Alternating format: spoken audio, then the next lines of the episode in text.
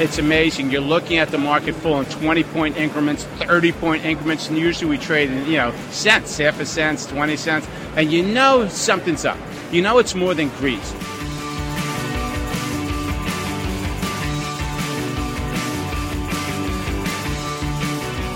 Hello and welcome to NPR's Planet Money. I'm David Kestenbaum. That was Alan Valdez, Vice President of Cabrique Trading, you heard at the top. He was talking about the tremendous plunge the Dow took yesterday afternoon. And I'm Alex Bloomberg. Today is Friday, May 7th. On the show today, we go into a secret room at a credit rating agency where the fate of Greece is decided. That is not true. I couldn't actually get into that room. And actually what happens in that room doesn't decide the fate of Greece. But people in that room do give Greece a grade, those letter grades you hear about, the AAA rating, the AA rating that the rating agencies give out. And those grades, they are very, very important. They are supposed to indicate how likely it is if you loan a country's government some money, you'll get paid back the full amount on time with interest. We'll have much more on that in the program coming up. But first, our Planet Money indicator. Alex Jacob Goldstein, our Planet Money blogger, and I, we've been working on this all day, so we'll get back to you in a second. Jacob, thanks for coming in. Let's have it. My indicator for you? 1 cent. You couldn't do better than that? I could not do any better than that. That 1 cent is how much a share of the consulting company Accenture traded for yesterday. Now, Accenture, it's a big consulting company. You've probably seen their ads with Tiger Woods in the airport maybe or in a magazine. But yesterday, Tiger Woods was not their problem. The stock started the day somewhere around $40 a share. Briefly traded for a penny a share and then snapped back up to $40. Right. So that was just one example. Yesterday was this really, really strange day for the stock market. The Dow suddenly plunged, 600 points. You and I were walking around looking at the screen going, wow, that's really strange. And then 60 minutes later, it bounced right back. Right. And, today we've been reading and trying to figure out what happened. And frankly, it's still not entirely clear what was going on yesterday. So we called up Robert Whitelaw. He is the chair of the finance department at NYU's Stern School of Business. And he said he was in his office when this happened. They also saw the stock market do this very strange thing. Pretty soon, all these academics are out wandering around the hallways trying to sort out what the heck was going on. He said it was just totally bizarre. Right. So Whitelaw told us his best understanding so far of what happened. Now, for some reason, a handful of stocks, Procter & Gamble, Accenture, 3M, they lose value pretty sharply. Now, that piece, the why there is still unclear. It's not clear why there was this sharp decline in value. But what is clear is that when those stocks had that sharp decline in value, this kind of circuit breaker kicked in on the New York Stock Exchange. Now, when this happens, for about a minute, electronic trading is slowed down on the exchange to allow actual people to jump in and kind of sort things out. Right. So, but it turns out that when the New York Stock Exchange says, hey, let's take a breather, trading can actually just move somewhere else. Here's Robert Whitelaw. Suddenly, you can't trade on, there are tons of people out there who want immediacy, so maybe it's computer-generated trade, and suddenly they have no ability to trade on the New York Stock Exchange. And these are NYSE-listed stocks, so suddenly they jump to, say, NASDAQ. So we should make clear that there are the stocks on the New York Stock Exchange are not just traded there; they're traded other places also. That's correct. Although there are rules about when they can and cannot be traded, off exchange and on exchange. But in this under these circumstances, suddenly NASDAQ becomes the market in which these traded, and this may only be for 30 seconds. But you've got to understand that maybe 2 decades ago, immediacy meant, I need to get my order processed in the next half hour. Now immediacy means I need to get my order processed in the next half second. So how does that explain what happened? So the New York Stock Exchange puts a pause, basically. A circuit breaker gets activated. You can no longer trade, say, Procter & Gamble at the New York Stock Exchange, but their computers, they're still trying to sell it for whatever reason. Oh. And so they switched to trying to sell it at NASDAQ or some other electronic exchange. Right. So, but all the liquidity, or not all, but the vast majority of the liquidity, meaning or the liquidity, meaning the volume of buying and selling. Yeah. So in this case, what I mean is limit orders, which is people standing ready to buy the stock at just below current market prices. So, the New York Stock Exchange will have what they call a limit order book, which is a bunch of orders from people saying, yes, I know the current stock price is 60, but if it drops to 59, I'm a buyer. If it drops to 58, I'm a buyer. I see. And usually there are a lot of those hanging arounds, which is why when you want to sell something, it gets snapped up right away. Exactly. But the problem is, for these New York Stock Exchange stocks, the liquidity is heavily concentrated on the New York Stock Exchange. So suddenly that liquidity, we think, disappeared, maybe only for 30 seconds, but it disappeared. So now imagine you have a market sell order, which is basically you're saying, I want to sell 1,000 shares of this stock or 10,000 shares of this stock at whatever price is available. Normally, that would just pick off a few of the top limit orders on the limit order book, and instead of getting $60, you get 59 or 58 or whatever. But now that limit order book disappears because that's on the New York Stock Exchange. And so there are no other limit orders out there, or there are very few of them. And so the next limit order is at 50, and then there's one at 40, and then there's one at 1 cent. And it suddenly runs through all those orders, and you see the 1 cent transaction. So, okay, David, so you see these big plunges in a few stocks, right? And so that has a few effects. For one thing, you know, there's only 30 stocks in the Dow, right? So when you have Procter & Gamble and 3M, both of which are in the Dow, going way down super fast, that alone is enough to account for hundreds of points of the drop. So a big chunk of the drop was just these crazy huge drops in a few stocks. And then now, this part is not entirely clear, frankly, but it appears that in addition to that, this drop would have triggered other kind of computerized orders to go through. And so you would have had a sort of feedback loop where the drop keeps going. But in any case, the market sort of came to its senses and pretty quickly snapped back up. Right. So my question to Robert Whitelaw was, does this thing matter? I mean, it was sort of – it looked like the patient died, then the patient was back alive and up and walking, and everything seemed fine. And he said it's going to have zero effect on those companies, Accenture, Procter & Gamble, 3M. And sure, there are some people who lost money and some people who made money when those stocks were sold at very low prices. He says the real problem here is just investor confidence. Like, it doesn't feel good to watch the stock market do what it did that day. Does this damage investor confidence? Are people going to be reluctant to trust, you know, even the short or medium term prices that they see when they know that this kind of thing can happen? Right now, the world is rather uncertain. I mean, you know, we have the Greek debt crisis. We have all these fiscal problems, you know, not just in Europe, but also in the U.S. Goldman Sachs, financial regulation, whatever you want to call it. There's a tremendous amount of uncertainty. Adding to uncertainty is probably not a good thing. And it's clear, especially now that we're not exactly sure what happened, that, you know, this is not going to inspire confidence in the markets. So today was kind of a jittery day in the stock market. It's down as we're taping this. It's been bouncing around. But it doesn't seem, at least today, like, you know, everybody's pulling their money out of the market and sticking it under the mattress. Jacob, I thought you always put yours in the cookie jar. Who told you? All right. Thanks, Jacob. Thanks. Okay, Alex, back to our topic for today, the rating agencies and rating of countries. So just last week, Standard & Poor's downgraded Greece, and Greece's rating crossed this magical line to what the market calls junk status. That's actually, it's a BB+ is what Greece has right now.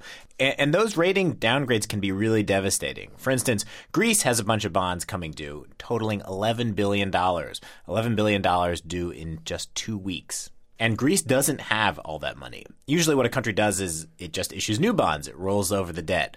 But this downgrade is going to make that a lot harder for Greece to do because nobody wants to loan money, or not many people want to loan money to a country that's been rated junk, or they're only going to loan the money if they get a high interest rate in return. So these ratings are really important, and this has always been kind of a mystery to us here. How do they actually arrive at that judgment? How do the rating agencies say Greece is a BB+? Botswana is a single A. How do you rate a country, an entire government? So we should probably back up a bit here. Rating agencies, they've been around since the 1800s. Henry Varnum Poor, that is the Poor of Standard & Poor's, was rating railroads back in the 1860s. And the idea was to help investors answer that one question. If I loan Bloomberg Railroad $1,000, what are the chances I'm going to get my money back? Excellent. The chances are 100% you will get your money back. That is exactly why we need an independent rating agency, because I don't trust you. So, and when I say loan you money, I really mean I'm going to buy a Bloomberg Railroad bond, because when you buy a bond, you're basically loaning money and you're hoping to get paid back in full with interest on time. So a AAA rating meant, yeah, don't worry. We think you're going to get your money back. The company is sound financially. Business is good. Down in the letter B grades, though, you better be careful. And in the 1920s, rating agencies started sticking these letter grades on things much bigger than companies. They started to tackle entire governments. But, you know, rating a country, to me, seems a little harder than rating a railroad. So I went to see how they do it. I went to Standard & Poor's. They are in a huge building at the southern tip of Manhattan. They took me up to the 46th floor. You can see the New York skyline out the window. And I met with Joydeep Mukherjee, who is the director of one of their sovereign rating groups. That's what they call the groups that rate countries, sovereign rating groups. And I asked him to walk me through the process. Okay, let's suppose that it's a new country. We know nothing about it. They approach us and say, okay, we want a rating. Why would they say that? Because most of the time they want to issue debt in the market outside their home market. Meaning they want to borrow money by issuing bonds. They want to borrow money from abroad. So we can come in there and make an independent assessment of the ability to pay the debt fully and on time. What's the most recent new country to pop up and ask for a rating? Do you know? Albania. So Joydeep says Standard & Poor's will say to whatever this country is, okay, you got to give us your data. We're going to need all this information about your budget, your imports, your exports, your gross domestic product, and of course, we need to know about your debt. And for Greece, those numbers look pretty bad, especially the debt part. Greece owes a lot of money. In fact, it owes more than the entire country produces in a year. The Greek debt is 120% of its GDP. So that on itself looks pretty bad. You'd think, oh, they're going to get a bad rating. But Joydeep says you can't always just go by numbers like that. For instance, the United States also has a lot of debt, something like 80% of our GDP. But we get the top rating, a AAA rating. This is the hard part, is that you can't just pick one ratio.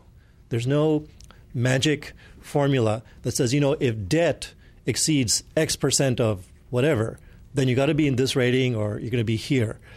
Because what you find is, you know, rich countries with a high rating, like the United States or some of the European countries, have a lot of debt.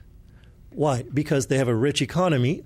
They have a good tax system that generates revenues. And they're borrowing so that they can grow, and they do grow, and then they can pay back the debt. Part of growing is often borrowing to finance the growth.